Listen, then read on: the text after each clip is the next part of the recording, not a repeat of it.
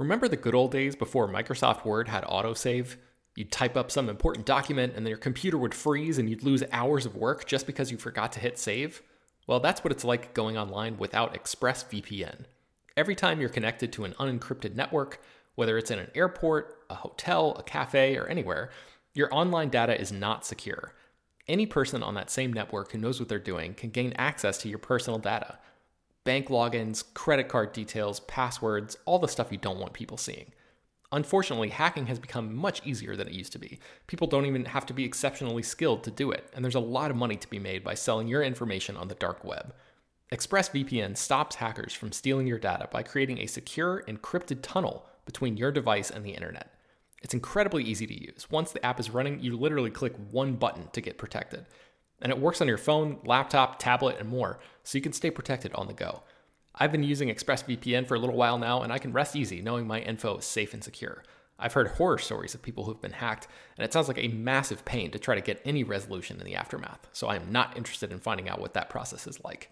Secure your online data today by visiting expressvpn.com slash slash film. That's E-X-P-R-E-S-S-V-P-N dot com slash slash film and you can get an extra three months free. ExpressVPN.com slash slash film.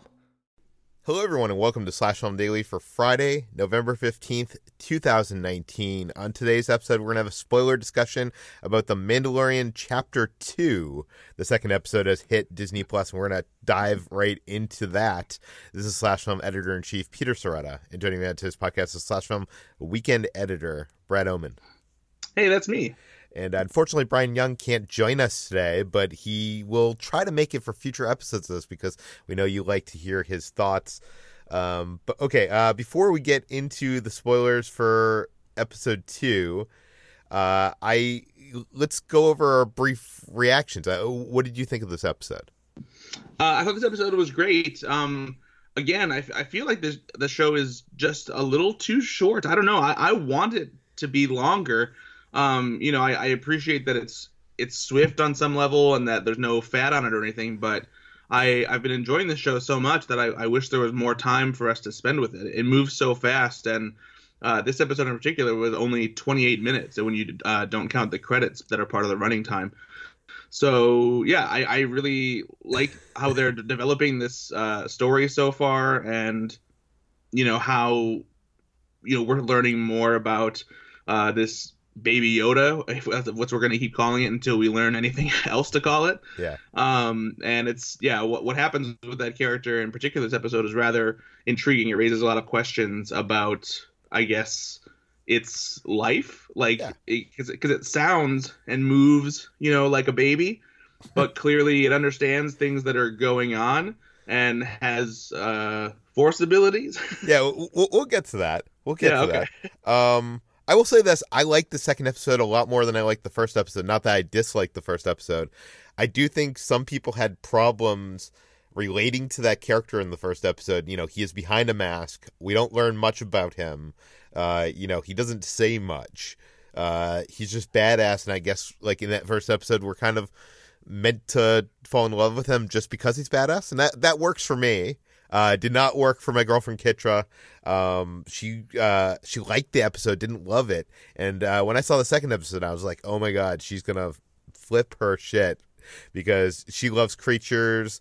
Uh, I I knew that the relationship between this baby and him was gonna like. I feel like that is what gets you to care about him the fact that he cares for this baby eh, there's like a relationship there. And i feel like now that that's introduced a lot more people i think are going to be on board with this. Um uh the action you know what? I, and i said this on the water cooler episode uh this uh you know let me first say that i love dave filoni. I love star wars rebels. I think he's a genius. He's he's a great storyteller. Uh the first episode of The Mandalorian was his live action directorial debut, and I think it is fantastic for a live action uh, directorial debut. But I don't think it's a, a polished as polished of a piece of of live action filmmaking as should have been for like maybe a pilot episode. um, tonally, it's kind of a little bit all over the place, and the action isn't uh, amazing. Um, but I think the second episode, which is directed by Rick F- Famuyiwa, I think is how you pronounce it. Um, he he directed Dope, which we saw at Sundance, and I love that film. If you have not seen Dope, go find seek that out. It's a, it's a great movie, um, and I think this is just feels like a much more accomplished uh, piece of cinema. So I don't know. Okay, let's dive into it. Let's um actually before we dive into it, let, let's talk about things. Like you mentioned that this episode is like I think it's like 27 minutes long or 28 minutes long. Uh, we were promised a a live action one hour episode series, and like you know, usually when you say that in the the, the world of like premium television, like HBO, some of those episodes are over an hour. Uh, it, should we be disappointed that this we're getting less than a half half an hour episodes? I don't know, you know, because I, I do wonder if they ever explicitly said if it was going to be hour long episodes. But part of me wonders if maybe these first few episodes are just going to be kind of however long they are because Jon Favreau wrote what like the first four episodes on spec before yeah. he ever ever even got you know Disney to listen to his pitch. So I wonder if once he they finally got the order, like he he's like okay, he's like now I can like flesh this out and write longer episodes maybe. Yeah, I do know at the junket at the press conference, I think he said that the episodes were going to be varied in length depending on what the story needed to be told, and that's something that we've seen with like streaming shows. I will say I've seen the third episode, and I think the third episode's probably around like 35, 40 minutes, so it doesn't get longer quite yet. And I, I will say because I've seen the third episode, I'm not going to spoil anything from that episode, so don't you worry. Uh, what time did this episode launch last night on Disney Plus? Do you know?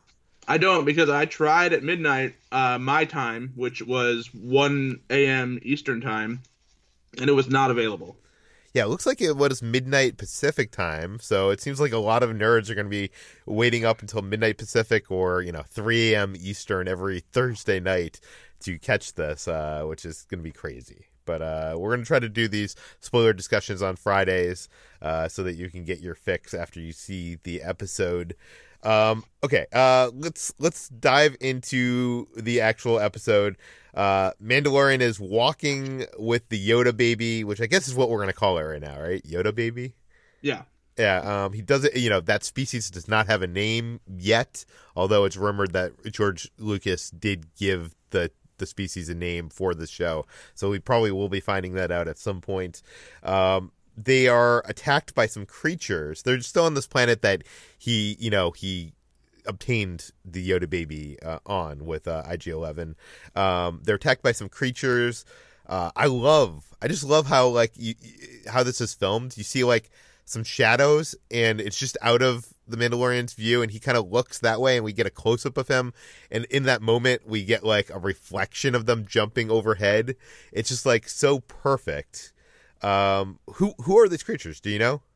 Uh, they're Trandoshans, which are the it's the exact same species of Bossk, who is one of the bounty hunters who Darth Vader hired to find uh, Han Solo and everybody else in The Empire Strikes Back. Yeah, and um, in badass fashion, the Mando takes you know takes them out in short order, and uh, one of them drops one of those beeper things, which signals that they were also out for the same bounty, right?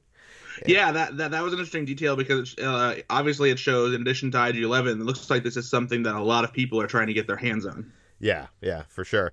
Um, I do want to point out that there's a lot more creatures in this episode. I think something that that did uh, help uh, my girlfriend Kitra love this episode. I, I do think for some people, Star Wars is droids and creatures. Do you know what I mean? Like, that's I so, think yeah, that's that's so interesting to me because like there I, I, like seeing the designs and the different kinds of creatures, but I'm never like, oh, sweet, a new creature. well, I'm not even talking about like the big creature, like like the little frog things and like the Jawas. Like I feel like you need more than humanistic. Like, I mean, I guess there was a bunch of creatures in the background of like the the cantina shots in the first episode, but uh, yeah. they're definitely they definitely play a much bigger role in this episode. Okay, so uh, do you have anything to say about the, the this action scene? Uh, no, it was it was really well done. I, I um I liked it. I liked it a lot. I think that the the Trandoshans were are pretty cool as far as villains are concerned. They're they're treat, they're treated more like henchmen in this time, but uh, I think it was just nice to see you know creatures like that in action. Yeah, and there's uh, close-ups of Yoda baby's face, which are just like too cute. And uh, actually, when I was at the world premiere this week, uh, Favreau and Dave Filoni told the story about how they were shooting a scene uh, with I assume the Yoda baby and Werner Herzog's character, which I guess may be a spoiler. I don't know, whatever. Uh, they told it, so they were fine with it being out there, and they were not willing to give any spoilers. Uh, but they filmed a scene with Werner Herzog's character and this Yoda baby, and uh, while they were filming the scene, they had to they they were filming it with a puppet and then they would have to do shots where they took the puppet out and film the same scene without the puppet in like the pod um, so that they could replace it with a CG Yoda baby. And uh, Werner Herzog, I guess, asked them like why they were doing that, and they explained like you know they weren't sure the puppet, you know, would play you know perfectly on t- uh, on, on TV, so they you know needed to have that option to CG it, and like Werner Herzog called them cowards. It would, yeah, it would, it would not allow them to do it. So during the scenes, they they were not allowed to use the uh, the plates or something. So I thought that was hilarious. that is hilarious. Yeah. Um, okay. So uh, we then see. What do we see? Uh, we then see the Mandalorian logo and the reveal that Chapter Two has a title, "The Child," which is fitting. Uh, so far, we had thought that each episode was just going to be called Chapter you know whatever number, but they're actually going to have titles, which is is cool. Um, Mandalorian is fixing himself, and the boy crawls out of his crib, or we don't even know if it's a boy. It could be a girl, right? The the baby crawls out yeah. of his crib and comes towards them. The music builds, and I think the audience is supposed to know something that the Mando is not supposed to know. What was this baby? Go- does he have force? Does it have force healing abilities? Yeah, so that yeah, that, that's an interesting thing to note here because as far as I know, we haven't seen anybody use the force to like heal somebody who has a wound or a cut, right? Yeah. So that that was interesting because he's after the fight he got injured and he's trying to like he used some kind of like uh, welding device to like close the wound on his arm and that's when the little the little baby Yoda comes out and walks over to him and like puts his hand up like he's going to use force abilities, but Mando is just like he just like just just picks him up and takes him back to his crib, and, and it, ha- it happens a couple times too, and it's like obviously that's another interesting thing because it seems like the Mandalorian doesn't know about the force or doesn't know that like that people still have those abilities because well, well yeah we got to say that this is like three decades after you know the jedi were taken down and aside from luke skywalker who was just like a small part of you know one battle or you know a couple yeah. battles like you know people around yeah, the galaxy wouldn't know yeah because the jedi have been gone you know since uh, order 66 took them out in revenge of the sith so it's it's been a while and you know we this is obviously is uh, between Return of the Jedi and Force Awakens, and by the time Force Awakens comes around, even Luke Skywalker is just regarded as a myth. Yeah. Um, you know, you you did mention Yoda, like you know, in this the Yoda baby's powers we uh, are revealed in this episode, so I don't think we should like you know hide talking about that yet. Um, d- you mentioned you know he's a baby with these powers. Like, it, was he just born with these powers to know with these abilities? I mean, he is fifty years old, so maybe he could have learned it over the fifty years. Yeah, I mean, just because he sounds like a baby and is so small doesn't necessarily mean he. Yeah, it's it, he's or this thing. You know, whether it's a, a girl or a boy or anything, uh, is a child. You know, because yeah. Yoda was very small by comparison as an adult who you know was 900 years old. So yeah, I mean, 50 years is a long time for anybody. So yeah, obviously, it stands to reason that this you know creature knows what's happening around it and knows when to use its abilities. So it's obviously cogn- cognizant. Yeah, another thing, you know, we didn't mention last week when we were when we were going through this that uh, Werner Herzog's character was okay with the bounty being returned dead, but the doctor, Doctor Pershing, was not. He like really wanted it to be, you know, this Yoda baby. Well, we found out to be this Yoda baby wanted to be returned alive, and even IG Eleven was sent apparently was given orders to bring it in dead. Not even like if you can bring it in alive. Um, so i'm curious what you you have to think about this. Like what do you think the motives here like if the if werner herzog's character wanted it dead what could they do with it dead? I mean you could probably examine it and look at you know it and see how its body operated you know autopsy style i guess yeah. and maybe um you know especially if you know since since the first episode came out there's a little um, Kamino clone facility reference because the Doctor has a is wearing a uniform that has the symbol that all of the Boba Fett clones or Jango Fett clones rather were wearing in Attack of the Clones. Yeah, it's hard. So, it's hard to see in the show, but there's like photos online where you can see on his shoulder there's a patch, which is the patch that all the clones wore. Yeah, so if maybe if this creature is somehow a clone, whether it's of Yoda or of another creature of its species, then they might be interested in examining it. But uh, part of me wonders if maybe these people are just middlemen and they don't know what it is that they're getting. Like I do wonder if uh, even Werner Herzog or anyone who sent these bounty hunters out knows that this creature is a baby because all they know is that it's 50 years old. Yeah. So to them, you know, that should be a full grown, you know, creature, man, character, woman, what have you, and not something that seems like it's a child. Another thing we didn't mention last week that a friend of mine, Reza, pointed out is Dr. Pershing is one of the first Star Wars characters to, to wear glasses. There are characters in the Star Wars canon that wear goggles. Um, but I think aside from like maybe like the Ewok adventure, there is no characters that wear glasses. So that that's interesting to note. Yeah, uh, I never realized that. Yeah. Um, okay, so let's uh let's move on because we're going a little slow here. Uh, they awake to find Jawas are scavenging the parts from the Razor Crest, the, their ship. Well, they don't ship. they don't awake to find it, but as they walk and make their journey back to his ship, yeah. from a distance, they yeah they see Jawas have completely torn apart his ship yeah, uh, Mando starts taking out the little creatures using his pulse rifle, which awesomely disintegrates them in place. Uh, I, I think that the, that imagery is just very cool. Yeah. Uh, Mando jumps onto the side of the sandcrawler and tries to get, uh, as it tries to get away. And uh, the action scene here, like that follows, is so much bigger than I thought the series would ever get. Or maybe I thought like maybe the final episode would get this level. Like it, it's really like this action scene that's taking place on the side of a sandcrawler as Jawas and the Mandalorian are fighting. And there's also some nods here to Indiana Jones in the Last Crusade, like the whole um the tank yeah when sequence. he when he, yeah when he avoids the cliffside and like puts himself up against the side of the the sandcrawler and everything. What did you think of this whole scene?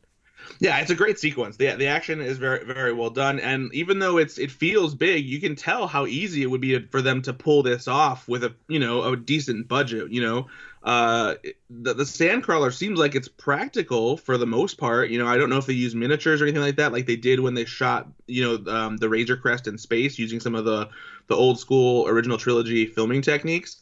Um, but otherwise, the rest of it is just close ups on what you could easily have as a wall facade, you know, that the Mandalorian is climbing and, and, and things like that. So yeah. Uh, I, I really want to see a, um, behind the scenes of a lot of this stuff to see how they pulled it off. Yeah, I really want to know. Like, they keep on talking about this technology. I, I've had friends that have been on set that um, talked about how insane it was that like all the sets were created using these projection, like these not projection LED panels, and that like it was Favreau described it at, at the at the premiere as like they were in a motion capture stage.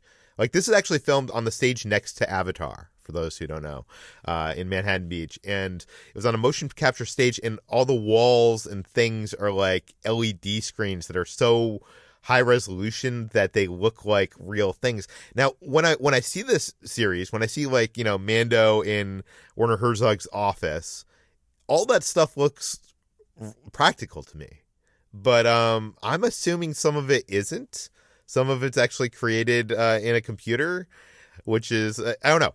I, I want to see a behind the scenes thing to see like exactly w- what is actually being created by the thing because Werner Herzog just like lost his shit on stage saying how like it was the future of cinema and how you know actors now don't have to pretend they're in somewhere and it it seems like it's invisible to us. I, wonder, I wonder. I wonder if maybe it's just the kind of thing that they've been using lately, where they use projected screens like around the outside yeah. of spaceships for hyperspace and stuff like that. Where I they, think it's they, that, but I think it's bigger. Like from what I'm told, it's more than that. Uh, yeah, like what I'm imagining is basically that they they have these screens surrounding a set as if they were green screens, but it's so much more sophisticated because a the actors don't have to pretend what's around them; they actually get to see it, and b the environment can be manipulated and changed depending on what kind of shot they're getting and what they need to be to be seen. Yeah, Favreau said that the like the cameras have motion tracking devices on them, so uh, the screens, what is shown on the screens is changed based on its position in the room, and it's generated in real time by like these uh, NVIDIA like high end chipsets. Um, yeah, yeah. So uh, yeah. Anyways, okay. Back to the scene. The scene involves Mandalorian taking out the Jawas as we as they throw shit at him and uh, fire upon him. Uh, it's pretty cool. It's a it's it's a fun sequence. Uh, he finally makes it to the top of the crawler, and uh, they shoot him with what their stun guns or something. Yeah, like, it seems like they all shoot him at the same time. Yeah, and he falls to the desert floor, which honestly should have killed him. But maybe the Beskar steel, uh, there's some padding in there or something. Who I mean, knows? that's no match for physics, but yeah, uh, who knows? The gravity on this planet might be no, I don't know.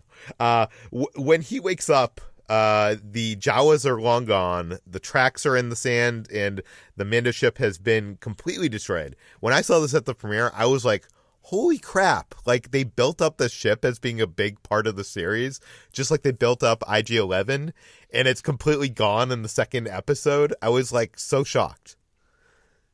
It was rather surprising to see how in disarray it was. Like panels missing from walls no computer systems no weapons. It, it, really was presented in a way that there was no way to recover it. Like yeah. it, it was not like like a few things are missing. Yeah um anyways, uh, Mandalorian makes his way back to. By the way, we keep on saying Mandalorian, but this week, uh, Pedro Pascal, the guy that plays the Mandalorian, actually revealed the Mandalorian's name. Yeah, and this was in like an official electronic press kit interview that got sent out from Disney Plus. It seems like too. He just very casually reveals while he's talking to Mandalorian, not even prompted for his real name, but he says it's Din Djarin which we're not sure how to pronounce it, or, or not not pronounce it, but rather spell it because it's Star Wars. uh, so you know, like we we've had guesses ranging from like the first name being like D Y N and the last name starting with a J or maybe a Z H. You yeah. know, depending depending because the sound could be either or. So we we're kind of waiting to see how when that name gets revealed and how it's spelled. But the big thing there is like when you have a masked person in like the Star Wars universe where everything connects, uh, people are like, oh, it could be Boba Fett. It could who maybe there's a big reveal to you know who the character is being played underneath the mask. It seems like the Mandalorian is just a new character. So rest assured. Yeah, yeah, yeah no mystery there. Yeah. Uh, okay, so Mandalorian makes his way back to his Ugnaught fr- friend, who is voiced by Nick Nolte, um, his home, his homestead, and he is stuck on this planet uh, this planet isn't, by the way, isn't Tatooine. I think they mention what it is uh, when he's given the bounty. Um, but uh, I guess Jawas exist outside of Tatooine, and these Jawas actually look different. They have like different colored eyes, and they uh, they have dusty gray cloaks instead of the brown cloaks. So that's kind of cool. Um, okay, so he's back at this homestead. Um, and by the way, this is the first bit of dialogue in this episode. I think it's 11 minutes into this episode. Uh, Brian Young, who wrote up the re- the review on slashfilm.com, mentions this that George Lucas once said that the Star Wars films are basically silent movies, and they're designed as silent movies. The music has a very large role in carrying the story more than it would in a normal movie. Uh, this, you know, this is on full display here. This much of this 30 minute episode is, you know, no dialogue. So that's kind of cool that the first uh, you know bit of dialogue comes 11 minutes in. Uh, the Ugnaught convinces him to trade with the Jawa, something that he doesn't think is going to happen, and the the Yoda baby eats a frog, which is just adorable. Yeah, he keeps playing with it while it's hopping around. yeah, um, they uh, while they're uh, traveling to the Jawa sandcrawler, uh, uh, Ugnaught says they don't, they, or when they first see them, he's like, they really don't like you for some reason. He says, well, I did disintegrate a couple of them.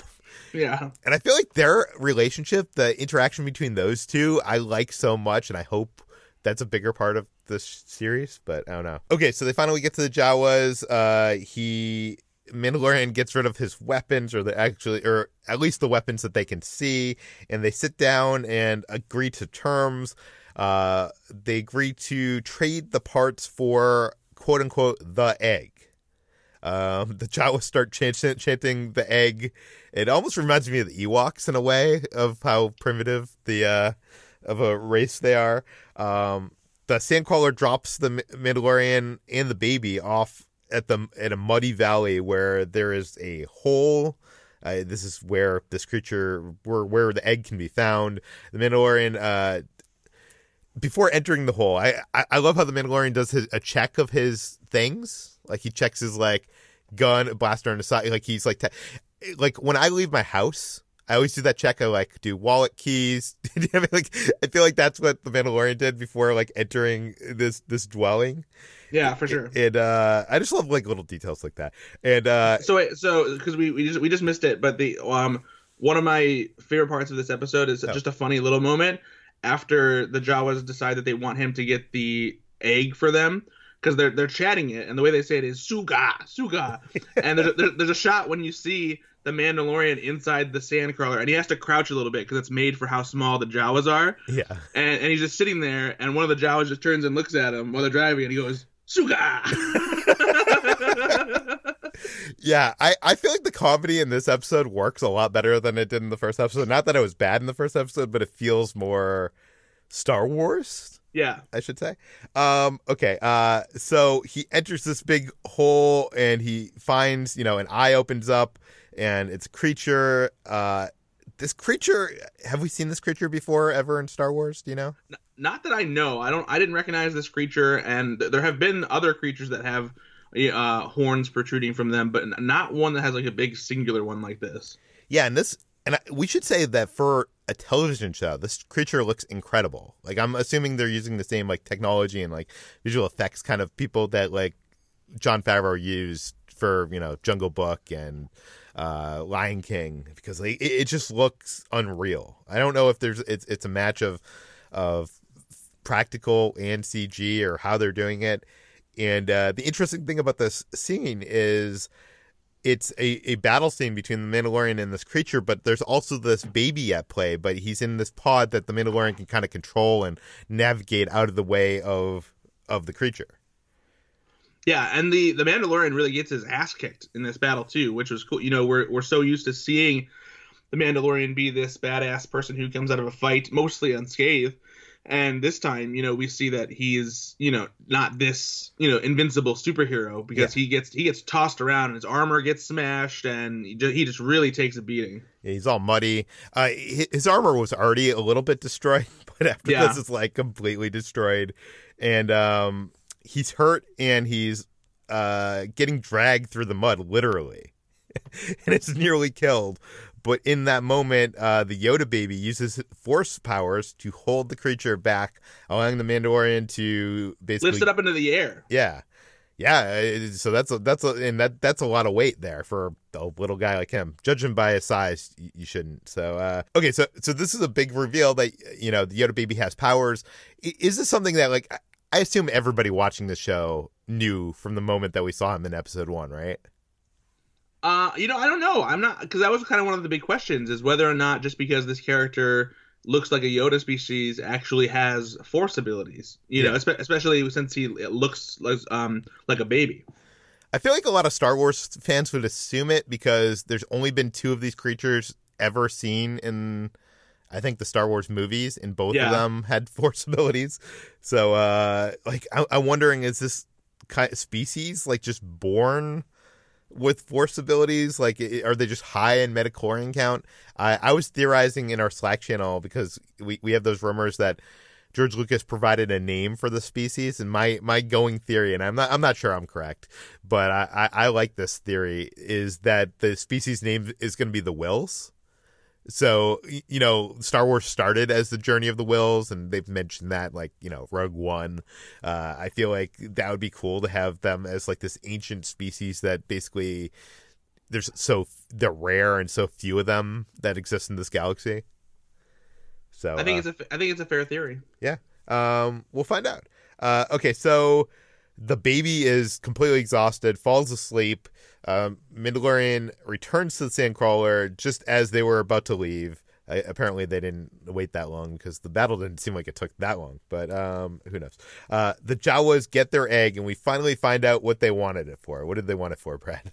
Yeah, one of the Jawas slices the top open with their knife, and just starts eating the orange goo that's inside of it. And all the Jawas just like start like crowding around him and reaching their hand into it and just like just slapping it all over their faces and eating it as much as so they, they just wanted this delicacy of an egg apparently. yeah, they're just messily consuming this yolk. Do you think this is just like a really expensive meal for them or do you think like this yolk in their culture like gives them special powers or good luck? Like I feel like it must be more than just a meal, right? I, I feel like maybe it's just something that's super rare for them, like you know, like a like a delicacy, something that they they very rarely stumble upon and, and very rarely can get because of how hard it is to you know defeat the creature in order to get them. So I, I imagine it's just one of those things where you know, uh, like legitimately like a, a Fabergé egg to them, just one, but just one that they can eat. yeah. Uh, the uh, Mandalorian says, "I'm surprised you waited." To the Ugnaught, the responds, "I'm surprised you took so long." I just love the exchanges between these two. They're just so good. Um, they end up rebuilding the Razor Crest in a montage. Again, oh, by the way, I want I wanted this montage to have an '80s pop song so bad because it had just, just like with the metal welding and the hammer hitting and everything, it it really felt like a Rocky montage. Yeah, uh, but I will say the music in this episode is incredible. I'm loving this music more and more. Like the music in that battle scene I don't even know what instruments were being used or what. Yeah. Like it's just crazy. Like I, I, I, and it's crazy that he basically created a different score for each of these episodes. Like he's not just reusing. I mean, he is playing upon themes, but like you know, this is a film composer that is, you know, providing a new composition for each of these episodes which is yeah and, and honestly i was kind of surprised and maybe even impressed that um because i i was anticipating that that moment when uh, the baby Yoda uses the Force to stop the creature. That like when you see his hand, it was gonna do the. yeah, yeah. They, they, they aren't using any of the classic Star Wars themes. Yeah, it somehow feels Star Wars, even though it feels so alien to Star Wars. Um, yeah. Okay, so uh, Mandalorian asks the Ugnaught to become a crew member of his, and the Ugnaught says that basically he's worked his entire lifetime to to be free of solid uh, servitude. Um, he thanks him for bringing peace to his valley, and my heart melts. So uh, I don't know. I thought that was a really t- uh, touching moment, and obviously he says, "I have spoken," uh, which is just like the greatest uh, line to come out of the series so far. Um, I just love that he keeps on saying that. Um, okay, so Mandalorian leaves. Uh, we assume that he's bringing the baby Yoda back for, uh, to his homeworld for the huge reward that he's going to get from Werner Herzog. Uh, as he's flying through space, the baby wakes up, and uh, we cut to the credits. Uh, so that is the episode. Do you, do you have anything that we didn't get to talk about in this this spoiler discussion? No, I don't think so. I, I was just me, or were you expecting something else to happen before the end of the episode?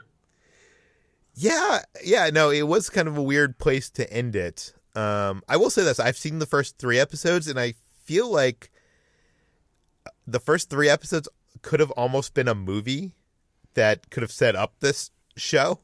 I'm not saying that they were. Uh, it, it feels weird to. I mean, I guess the first episode has a natural endpoint. Like it really has that like that big reveal of the uh, baby Yoda. But this episode, it's it's kind of more weird. It's more of a leaves you with a uh, not not a reveal, but a question. Like you know, what is going to happen from here? Yeah, like I anticipated like a, a sudden a new ship to all of a sudden appear, and like there was going to be a cliffhanger where it was like, oh no, like you know who's after the the kid now. Yeah. Um, but it was just a very calm thing that where he wakes up from being so tired, and then they're kind of acknowledges each other. It's like, all right, well, let, let's go. yeah, for sure. Okay, that brings us to the end of today's Slash Film Daily. Uh, Brad, where can people find more of your work online? Always on slashfilm.com. You can also find me on Twitter at Ethan underscore Anderton and also my podcast, Go Flix Yourself, available on iTunes and other podcasting platforms. Yeah, you can find me at slashfilm.com. You can find a link to that uh, story that you did on uh, the Mandalorian's real name in the show notes. Uh, this podcast is slash film daily that is not the mandalorian spoiler podcast is published every weekday on itunes google overcast spotify all the popular podcast apps. Please feel free to send us your feedback questions comments concerns to us at peter at slashfilm.com and please rate and review this podcast on itunes. Tell your friends. Spread the word. And we'll see you on monday